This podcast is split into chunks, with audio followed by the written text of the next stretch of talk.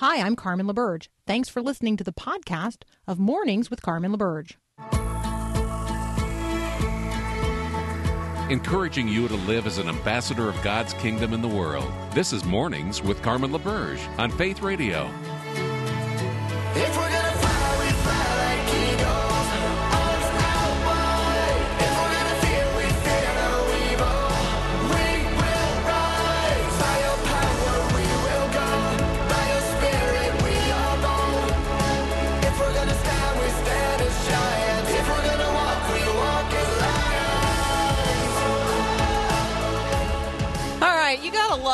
uh, the listening community of this program. Um, so uh, it, I just I love you guys. Let me just start off by saying that this morning. So we uh, we visited in the last hour a very very brief uh, conversation. I mean, it was the it wasn't even like a substantive part of the conversation, but you guys are making it substantive. Um, when we when we present to others what we believe, like what are the first things of the Christian faith, um, I suggested that we use the Apostles' Creed. Well, apparently, I have a lot of Nicene Creed um, advocates out here as well. So um, the Apostles' Creed is the one that I learned. That may uh, that may give you some sense of I don't know where I grew up or the um, uh, the the content of the conversations in the churches where um, where I was catechized. So the Apostles' Creed, I believe in God the Father Almighty, maker of heaven and earth, and in Jesus Christ, his only Son, our Lord. He was conceived by the power of the Holy Spirit, born of the Virgin Mary. He suffered under Pontius Pilate, was crucified, died, and was buried. He descended into hell. The third day he arose again from the from the dead. He ascended into heaven. He is seated at the right hand of the Father, and he will come again to judge the living and the dead. I believe in the Holy Ghost, the Holy Catholic Church, the communion of saints, the forgiveness of sins, the resurrection of the body, and the life everlasting. Well, now I have my uh, my Nicene Creed advocates, and so um, the uh, I appreciate my Nicene Creed advocates, noting here that uh, it was adopted by the Council of Nicaea in June of 325. And so the Nicene Creed um, it has been around a really, really long time. Um, you may follow the Nicene Creed as uh, adopted by the First Council of Constantinople in 381. So when you say Nicene Creed, all of my Nicene Creed advocates out there, which one are you talking about? The Council of Nicaea, 325 Nicene Creed, or the Council of Constantinople, 381 Nicene Creed? Uh, and so the the controversies related to this are uh, probably about the Holy Spirit most often. Um, and let me read the Nicene Creed as a way of satisfying my friends this morning. Um, although the page I'm looking at has the Nicene Creed in uh, in Aramean, in Latin, in Greek, it would be helpful if I could get one here in English. Uh oh, Paul, help me out. Why am I having such a hard time? Found in the version of the let's see, English versions of the Nicene Creed. Maybe I should have clicked on that first. Okay, here we go. English versions of the Nicene Creed. Bear with me. We believe in one God, the Father, the Almighty, maker of heaven and earth, of all that is seen and unseen. We believe in one Lord, Jesus Christ, the only Son of God, eternally begotten of the Father, God from God, light from light, true God from true God. I think I've read that as very God from very God before. Begotten, not made, of one being with the Father. Through him all things were made. For us men and for our salvation, he came down from heaven. By the power of the Holy Spirit, he became incarnate from the Virgin Mary and was made man. For our sake, he was crucified under Pontius Pilate. He suffered, he suffered death and was buried. On the third day, he rose again, in accordance with the Scriptures. He ascended into heaven and is seated at the right hand of the Father. He will come again in glory to judge the living and the dead, and his kingdom will have no end. We believe in the Holy Spirit, the Lord, the giver of life, who proceeds from the Father and the Son. With the Father and the Son, he is worshiped and glorified. He has spoken through the prophets. We believe in one holy Catholic and apostolic church. We acknowledge one baptism for the forgiveness of sins, and we look for the resurrection of the dead and the life of the world to come. Amen, amen, and amen. Bill English will be with me next. We'll be right back.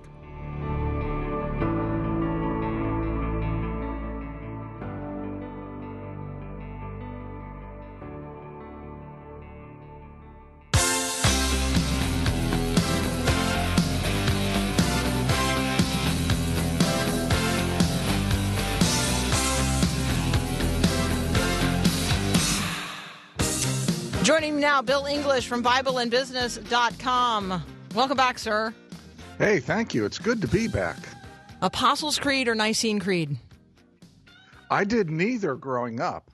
I Mm-hmm. both of those are completely foreign to me. I uh, All right, I'm we serious. are going. I, Well, I'm so serious. Yeah, so it's helpful to have um, some things that um, are singing in the back of our mind, right? Um, Right. That we can that we can turn to that help us sort of identify what are the first or primary things of the faith. And so there you go. I mean, some people what rattles around in the back of their head is like the Westminster um, Catechism because they were li- literally catechized when they were kids, uh, and so I'm sure there are a lot of people, like one person who texted in, "Hey, I said the Apostles' Creed right along with you." Um, and then uh, Paul Perot was saying, "Yeah, I was reciting the Nicene Creed right along with you because those they grew up obviously in liturgical churches where um, they were those were recited, you know, week in and week out. So." You know, if I if I know what I believe and I can articulate what I believe, I'm more likely to rely on those. You know, in a time when the world is pressing in against me. So there you go. That was it. okay. I know. I love it when listeners are like, you know, hey, I like this one, I like that one, because then I get to talk about it. So it's a conversation, not just with you, Bill, but with thousands of other people listening right now. Well, it's it's a conversation that I can't add a lot of value to because I did Hey, not grow up in a liturgical church. That's just we're just trying to evangelize you to to creedal Christianity. That's it, Bill. That's why we have you here today. Okay, so should I be Okay. a Nicene, uh, uh, a Westminster, or uh, whatever the other one was? Yes. Yes. Yes. Yes. yes. Just Yes, pick one and be a- run with it, huh? Be a Christian, man. Absolutely. Okay. Oh, come on. So, so no, no, I'm not. I'm not saying that you're not. I'm just saying that, like, right when we define Christianity, we need to be able to do so in a way that is uh, consistent with the Word of God and and consistent over time with the you know with the church's understanding of herself. So, anyway, it, Oh, it sure, actually all sure. goes back to this conversation I had with George Barnett in the first hour. So, I apologize. We No, digress. no worries. You're fine. Um, okay, people are really struggling. Lots of people Yes, are really are. struggling in America right now. Um, and so one of the things that caught my attention in terms of the economic realities in America, um, if you're just driving around, you see more and more people, you know, on street corners in the middle of uh, four lane roads on, you know, like a, in a median with a sign, just hungry, lost my job, out of work. Um, food lines are increasingly long across the country. There's actually a rise of gleaning, which is you know something that we know from the Bible, but not something that we have historically seen much of here in the United States of America, at least in recent generations. Talk with us a little bit about the economic realities that people are facing and how local communities are overcoming that. Well, the local, excuse me, I'm sorry, the, the economic realities are real. And the, this COVID thing, regardless of where you where you land on masks and stuff like that, the economic realities and the economic impact is very, very real. And a lot of people who would never thought that they would be without a job are without a job, uh, and that's through no fault of their own. And these people, when you don't have a job, you don't have income, and when you don't have income, you can't buy food. And so then you become dependent on others giving you food. So then you start to learn about where the local food shelves are, where the where the food kitchens I can go to. But a lot of these folks are some of these folks, I don't know how many are, but are going to these food shelves and they're not finding food. and you know what? Without healthy food, you can start to develop chronic illnesses. And over a long period of time, uh, you can develop uh, higher risks for more severe complications of the COVID 19. And so the thing comes full circle. This is a real problem. It, what always what always strikes me, Carmen, is that we we hammer away at the at the right of people to have health care, and no one talks about people needing food, which to me is a much more daily issue for a lot of Americans. And it just seems to me that uh, the food, what they call food insecurity, is something that that is really uh, needs to be addressed. And I think churches and nonprofits are addressing it these these days. Churches and nonprofits are addressing it. When we come back, Bill, let's talk about that. Um, you have right. some, uh, some some examples where you are. Um, we might highlight some others as well. Um, food insecurity is real for many, many of our neighbors. How are uh, Christians in particular, but communities in general, answering the need, meeting the need of our neighbors? We're going to talk about that next here on Mornings with Carmen. I believe in God the Father, Almighty Maker of heaven, Maker of Continuing my conversation with Bill English, we're talking about the very real needs of our neighbors, uh, increasingly hungry, with with less and less access to healthy food in a sufficient measure. Um, Bill, let's talk about what we what what people are doing and what we can do. Yeah. So interestingly enough, when you when uh, when Paul actually offered this idea up yesterday, um, I thought, wow, we're we're we're actually doing this here in Maple Grove. Now I live in, in a town called Maple Grove. It's a second ring suburb of of uh, Minneapolis. Uh, and uh, eight churches have come together in Maple Grove under a banner called We Love Maple Grove. And the pastors have come together across denominational lines. And as a as a eight church unit, we are doing a food drive of healthy food for our local food shelf, who is completely inundated with people stopping in to get food and their shelves being bare. And so our goal is to raise 25,000 pounds of food for our local food shelf. This is something that any church could do. This is something that any group of Christians could do, even if their church doesn't do it. If you're in a, a small group Bible study, just call the other members of your study and say, hey, let's see if we can't get a 100 or 150 pounds of food and let's run it over to the food shelf. Uh, doing that kind of thing is a very tangible, pragmatic, doable, uh, repeatable, and teachable uh, uh, effort that that Christians can do to show love to those who are in desperate need right now. So we had Jim Morgan on the show. I I just feel like it was last week at some point from Meet the Need. And if you are listening right now and you're saying to yourself, "Gosh, we would love to organize that kind of thing in our community," but that sounds like it takes some technology, um, maybe beyond what we have or know. Actually, that's what Meet the Need does. So Meet the Need provides provides that free technology and software to churches and other nonprofit organizations who want to do things like we're talking about, which is like organize your entire community or your city or even your state um, to meet a particular need. And they're really adept at doing it in terms of hunger. That was actually their first project was networking um, local expressions of um, uh, you know leftover food actually at restaurants and all kinds of things like that and figuring out how to then turn that right around and get it into um, the hands and the bellies of hungry people in communities across the country. So, meettheneed.org might be a place that you could go to find some resources if this is something you want to be equipped to do. We Love Maple Grove is a local expression um, right there in the Twin Cities. Um, where you could you could turn to not only for help, but you could be an agent of hope. Together for Good, uh, another another way of doing this. Bill, you want to talk about Together for Good? Yeah, our church is a part of this, and what what Together for Good does is that it comes alongside vulnerable families and their children, and it pairs them up with another family who will walk with them through difficult times. Now, most of these vulnerable families are single parent families, and so what this ministry does, it's really a connector ministry, but it helps provide safe places for the children to stay while their parents receive some much needed support, respite, and encouragement uh, to make it through a pretty difficult time. Uh, all of us know, I, I've been a parent, uh, Carmen, you're a parent. Uh, those of us who have kids, we know that parents get exhausted, right? We just get tired. There are just times when, man, would somebody please, as much as I love these kids, take them off my hands for, you know, 24 or 48 hours so I can just get some rest exhausted parents need a break. They need a night out. Maybe the couple needs a night out, or they need a weekend. Maybe they're going to go to some counseling sessions or, or, or whatever. So the ministry steps in to provide respite care for the children as well as ongoing friendship at the adult level. Together for good. And it's a, it's a ministry that our church is a part of here uh, in Maple Grove. I think it is a local ministry here, although I couldn't tell from the website if it was Okay, so here's the thing. We've actually had Maridel Sandberg who started this. We have, Oh, have had you? her on the show. Yeah, we love Okay. Maridel. I lo- I personally love her. Um, yeah, and so yes, it is. Uh, it is at this point in Minnesota.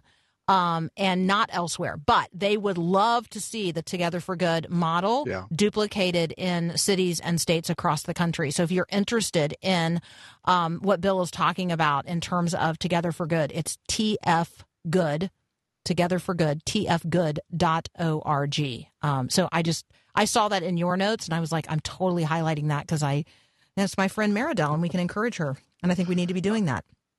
Yes, we do. It's it's a fabulous ministry, and uh, there are a number of of uh, families in our churches that are a part of that ministry.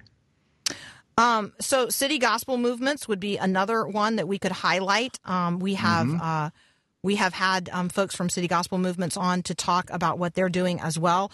So I think what I hope what you hear Bill and I saying is there are lots of existing ways that you could plug in um, to meet the need in your own community. There are food deserts out there across the country, and there is a lot of food insecurity right now. Literally, millions of kids going hungry. Um, and just keep in mind, in all of those school districts where kids are not physically going back to school, kids are also not getting the free breakfast and free lunch um, ordinarily supplied to them at school. And so um, just be really, really mindful of those. Uh, the, I know the backpack ministry where they load up backpacks of healthy foods and send them home with kids. Just, just be mindful. I don't really know how that works in a COVID world, um, but I'm betting that you could figure it out if you tried in your own local community. All right, um, Bill, it occurs to me that many of the things that we're talking about in, in terms of social safety nets are activated, generated, and resourced through Protestant Christian churches. But those Protestant Yes. Christian churches are not only shrinking in size, they're literally disappearing in many communities across the country. Who fills the gap when um, when those Protestant Christians and those Protestant Christian churches are gone? Well, that's that's a that's a big question, and I would I would just add that a lot of Catholic churches are doing this too. Oh yeah, Um, sorry, look, I shouldn't have said it that way. Yeah, thank yeah, you. I I uh, yeah I some of my best friends are, are Catholics, and I, I'm sensitive to that. So, look, uh, what we need to do as a church, because a lot of these younger believers are really uh, unenamored, is one word, with the institutional church. And so it just seems to me, and, and, and, and they really shy away from institutional church, from organized church. So it just seems to me that we are going to be forced into it in the next 10 years, into changing the way we do church. And I can see easily uh, a church having house churches on two Sundays or three Sundays a month and coming together as a larger church like we traditionally do today, maybe once a month. But in those house churches, the younger people are going to feel more connected. It's a more tribal feel, it's a more feel of of something that is is not institutionalized. And as these young people then get put in touch with needs, real social needs, real uh, needs of disasters, I think they'll be the first to stand in line and say, Here am I, send me. And so uh, it, it just seems to me that connecting with that group that shies away from an institutional church and coming up with different ways to connect them to church, capital C, is what we're going to need to do in our polity. And a lot of a lot of local small C churches are going to have to change how they view doing church. Mm-hmm. We're we're, ju- we're just not going to be able to do church like we have done it for the last 150 years. I, I just don't see that happening. Okay, I want to highlight that very last note because just because we've done it this way for the last 150 years doesn't mean this is the only way to do it. It also doesn't mean it's the only way it's ever been done. Right. I mean, I, there's a reason.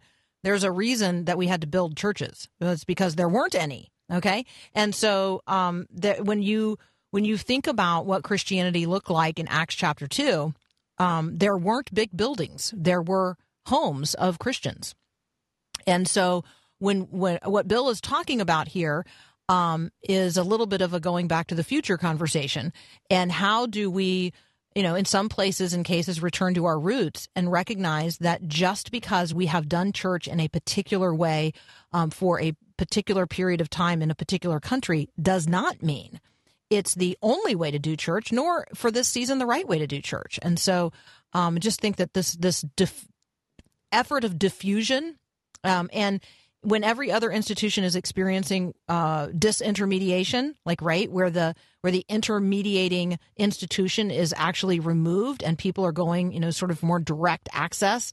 Um, you know, I I just think that we have to recognize that's happening in the church as well.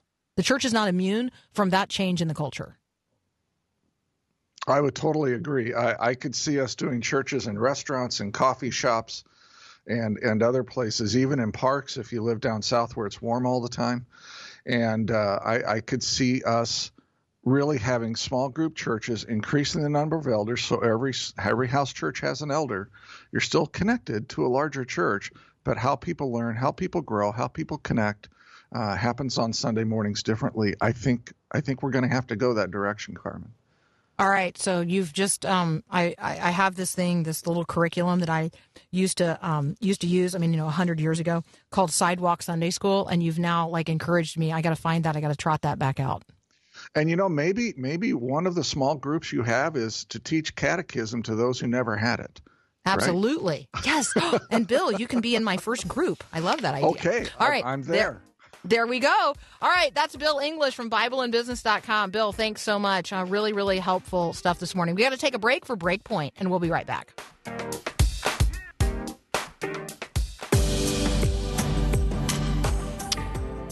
So let me ask you to pause for just a moment and consider our need to be rescued.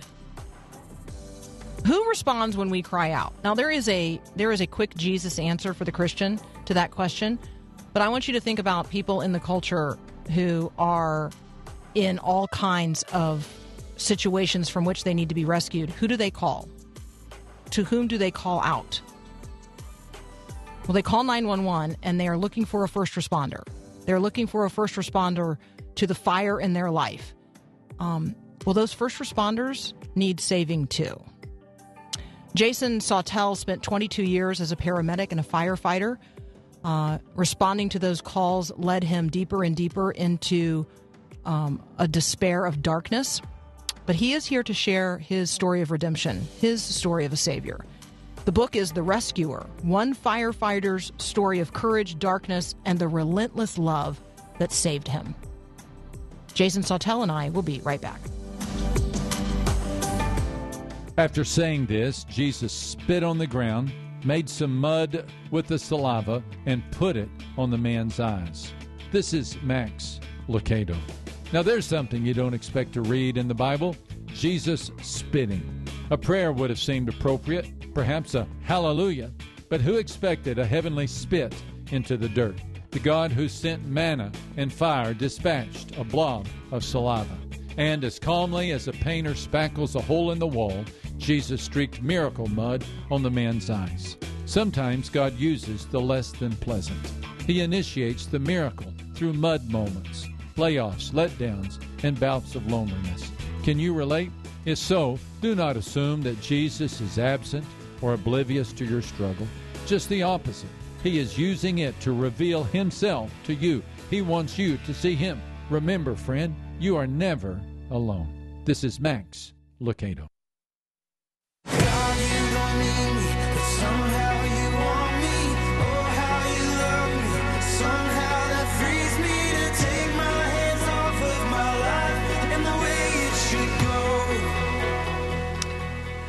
Jason Sautel spent 22 years as a paramedic and a firefighter. Uh, he now has uh, a son on the front lines of the fires in Southern California.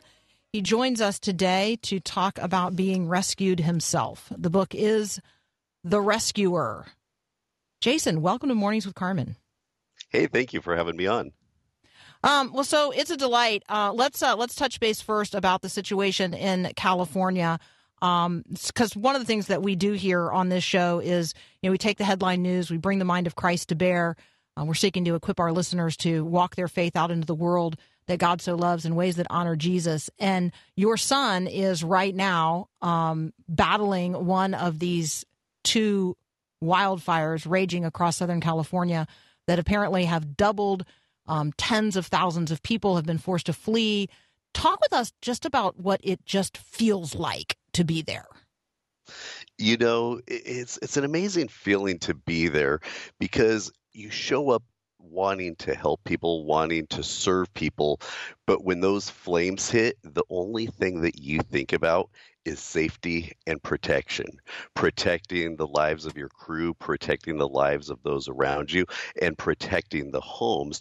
And physically, it is exhausting because you're up sometimes 24, 48, even 72 hours in the initial stages, and you're just what we call bump and run from house to house that will try to save one house. And once the fire passes, we run and we get in front of it again. And just inhaling the smoke, taking on the heat, just the physical aspects of the job, it's really wearing on the guys and girls that are out there.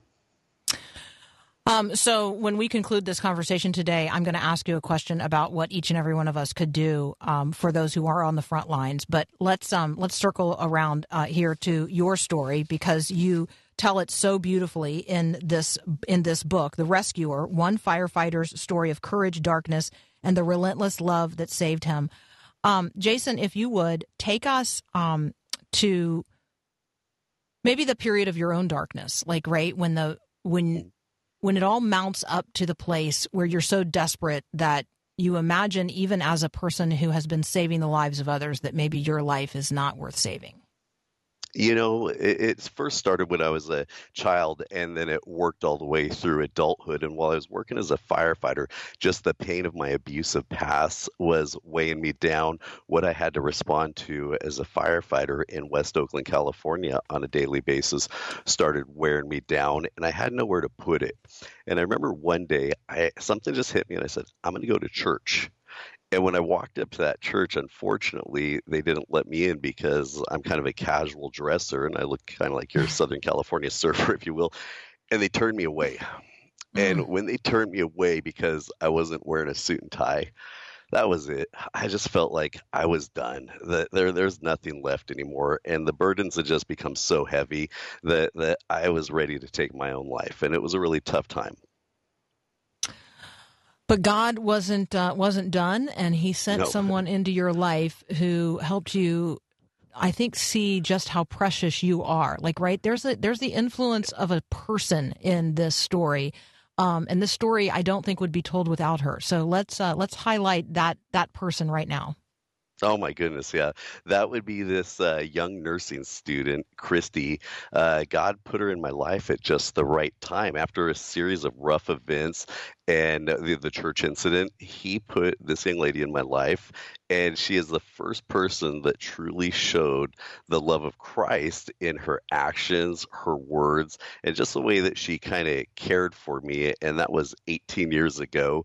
And uh, since then, we now are married. We have four kids, two dogs, and a whole bunch of bills. so she's been been in my life for quite some time. And she uh, she did not quote save me, but she definitely the Lord did definitely use her to uh, draw me to Him. Uh, and she invited me to church and gave me the gospel message. So, um, if we were like Christy's mom at the time, we might be like, okay, that looks an awful lot like missionary dating, and that's a bad idea. But God, um, God in this case, um, absolutely used her, and um, and you hear her voice a lot in the book as well, and that is, um, I mean, obviously her influence is very, very significant. Um, talk with us about the expectations that we place upon firefighters and other first responders today. I'm thinking, you know, um, you talk about in the years that you spent as a firefighter and paramedic, many of the things that you responded to were not actually physical fires like we're now fighting in Southern California. You share lots of stories in um, in the rescuer um, of being called to all kinds of other crises in people's lives. It takes a toll. Um, talk a little bit about what people are facing in our communities, and then how first responders are also facing those same challenges. Right. Well, the men and women behind those badges, under those helmets that show up to help each and every one of us, they're people. They're people always like to use the term heroes, and, and that's a fine term to use, but sometimes the human gets lost in that term. They have all the same troubles you have. They're in the middle of a pandemic, they're in the middle of all the, the, the crazy political times, but they still have to show up and selflessly serve when someone calls. So our job is to come to your rescue and we never judge how you got where you are. We just show up and try to do what we can to pull you out of it. Now, that also weighs you down because when you go on a shooting or a car accident or even see a loved one of a family member pass away after many years of marriage and you see the pain, a piece of that attaches itself to you and it starts to weigh you down too. So so our responders sometimes get overlooked, you know, when we throw the hero term out there that they also are human beings who feel pain and they're suffering just like the rest of us. So I'm talking with Jason Sautel. We're talking about his new book, uh, The Rescuer. It is um, his own story of being rescued by Christ. Um, it is dramatic. Uh, when we come back, I'm going to ask Jason to share with us a dramatic story of actually nearly dying in a fire and how that was a real turning point for him. That's up next here on Mornings with Carmen.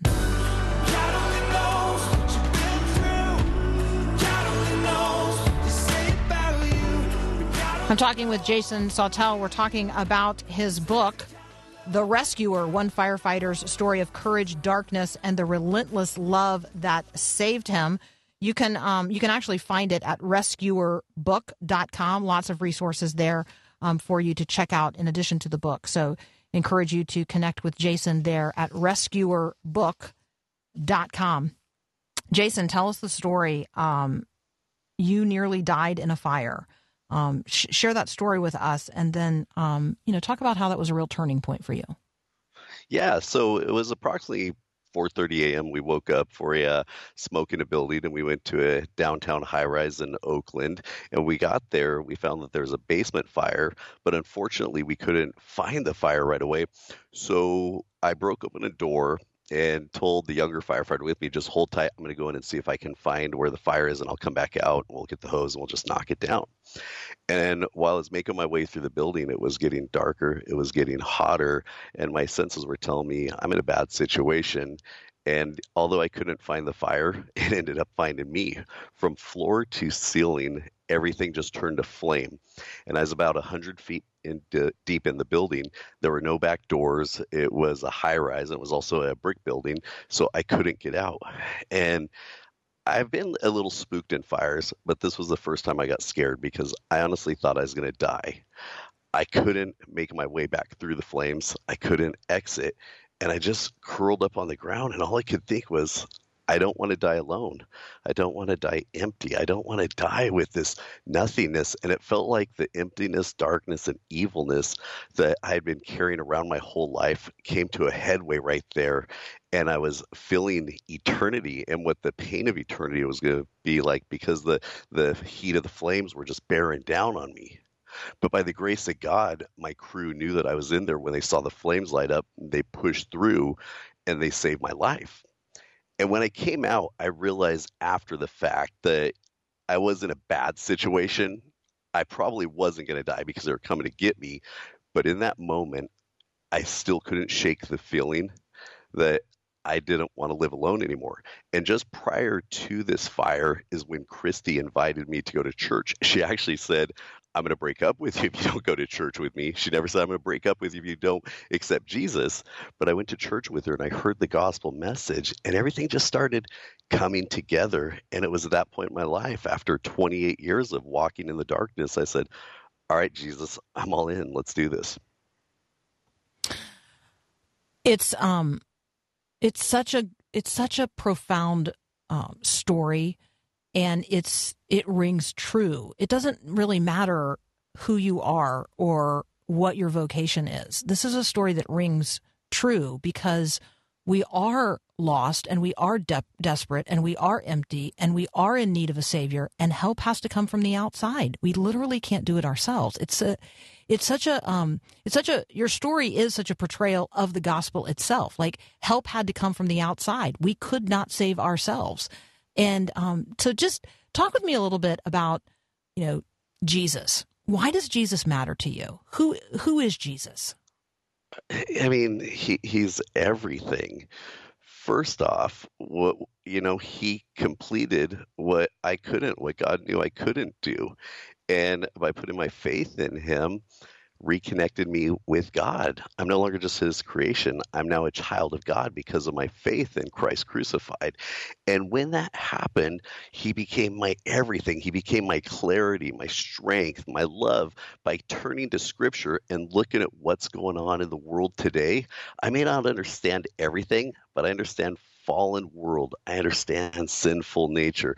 I understand everything and it makes sense. So when I say Jesus is my everything, number one, he is my hope for an eternity in heaven, but he is also someone who walks alongside me, leads me, I can fall back into and gain strength when I can't continue on in this world. So to answer that question simply, he's my everything. Yeah. Uh, amen. Amen and amen. Um, Jason, um, as we as we close our conversation today, I'd, I'd love for you to just speak to those people who are living in darkness, um, who are considering that their life is not worth saving, who don't see a way out, um, and I want you to you know invite them to to cry out for the help that's available. Yeah, you know, for anyone who's in that desperate situation, God has given us so much. Number one, I pray that you, if you're in a really dark situation right now, you reach out to someone, a crisis line, a help line, a church, a friend. Please reach out right now if you're in that position. But if you're just walking lost and you're in the dark and you're feeling horrible like I did for 28 years, just hop into your Bible. Talk to a Christian, someone who's nice, not someone who's just going to preach down to you, but someone that you recognize in your life that actually walks the walk as a Christian and, and ask them some questions and pray and talk to God and grab a Bible and read through it, but make sure you have people around because the first time I read through a Bible, I understood nothing. But if we pull people that God gave us into our lives and we start talking to them about faith based issues, you'll start seeing the light come on. You'll start seeing the darkness there. Now, don't get me wrong, you'll still have rough times. You're still in this fallen planet, this fallen world, but you will have a starting point and you will have a place to leave all of your problems.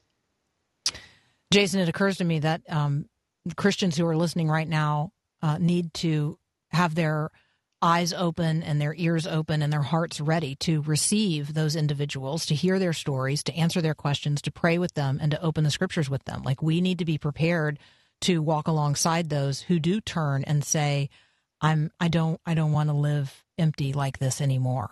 Um, and so, thank you, uh, Jason, so much for joining us today. Thank you uh, for the book and the contribution to the conversation. Again, friends, the book is The Rescuer One Firefighter's Story of Courage, Darkness, and the Relentless Love That Saved Him. Jason Sautel is the author. You can find it all at rescuerbook.com. Jason, thanks so much.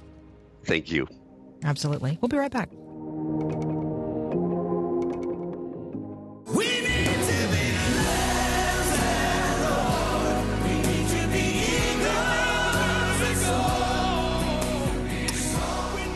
So, thank you for those of you who are texting me at 877 933 2484. Um, I have a listener testimony to share. I also have a clarification from our creed conversation.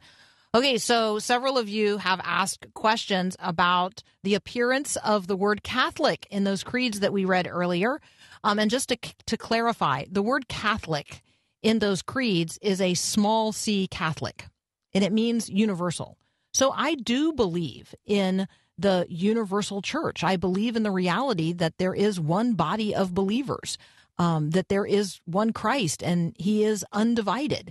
Even though the expressions of the church here are divided denominationally, Christ is not. And so, just to clarify, um, the word Catholic in the creed um, is it means the small c Catholic. So thank you for those of you who raised those questions and for those of you who um, raised concerns about that. Okay, and then a listener testimony.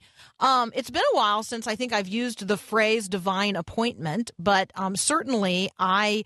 Uh, I have that in my heart and mind when I am suggesting to you each and every day that we go forth into the world that God so loves as ambassadors of the king and the kingdom, I, I am living with the expectation that God has set divine appointments um, that are on his calendar, may not yet be on our calendar. Um, and so, anyway, keeping those divine appointments, being on the lookout, being ready to uh, be a person that reframes a conversation and advances the gospel. Uh, that's that's who we are. That's how we live. All right. So this listener um, shares that um, on her way back from uh, well, she was driving through the country and came across an antique store and saw a swing in the front yard and thought, well, that looks interesting. I'd like to check that out. So went in. And upon entering the store, she heard Christian music in the background, and the man behind the counter. Uh, so she got into a conversation with him about the Christian music that was playing and their favorite Christian music songs. Um, she left the store to try out the swing, and when she walked back in, she noticed a sign on the door that said, Please wear a mask. My wife is recovering from brain surgery. That led to a conversation about um, his wife and her surgeries and their ongoing struggles. What she remarks about this man is that he was so content and full of faith and full of joy and expressive of all those things, and that there was no worry or anxiety in his life, although there there is cause for all of that. So we're going to pray today for Sandy. Um, we're also going to pray for. Um, each- Thanks for listening to this podcast of Mornings with Carmen LaBerge from Faith Radio. If you haven't, you can subscribe to automatically receive the podcast through iTunes or the Google Play Music app. That way, you never miss an episode. It's also available anytime at myfaithradio.com.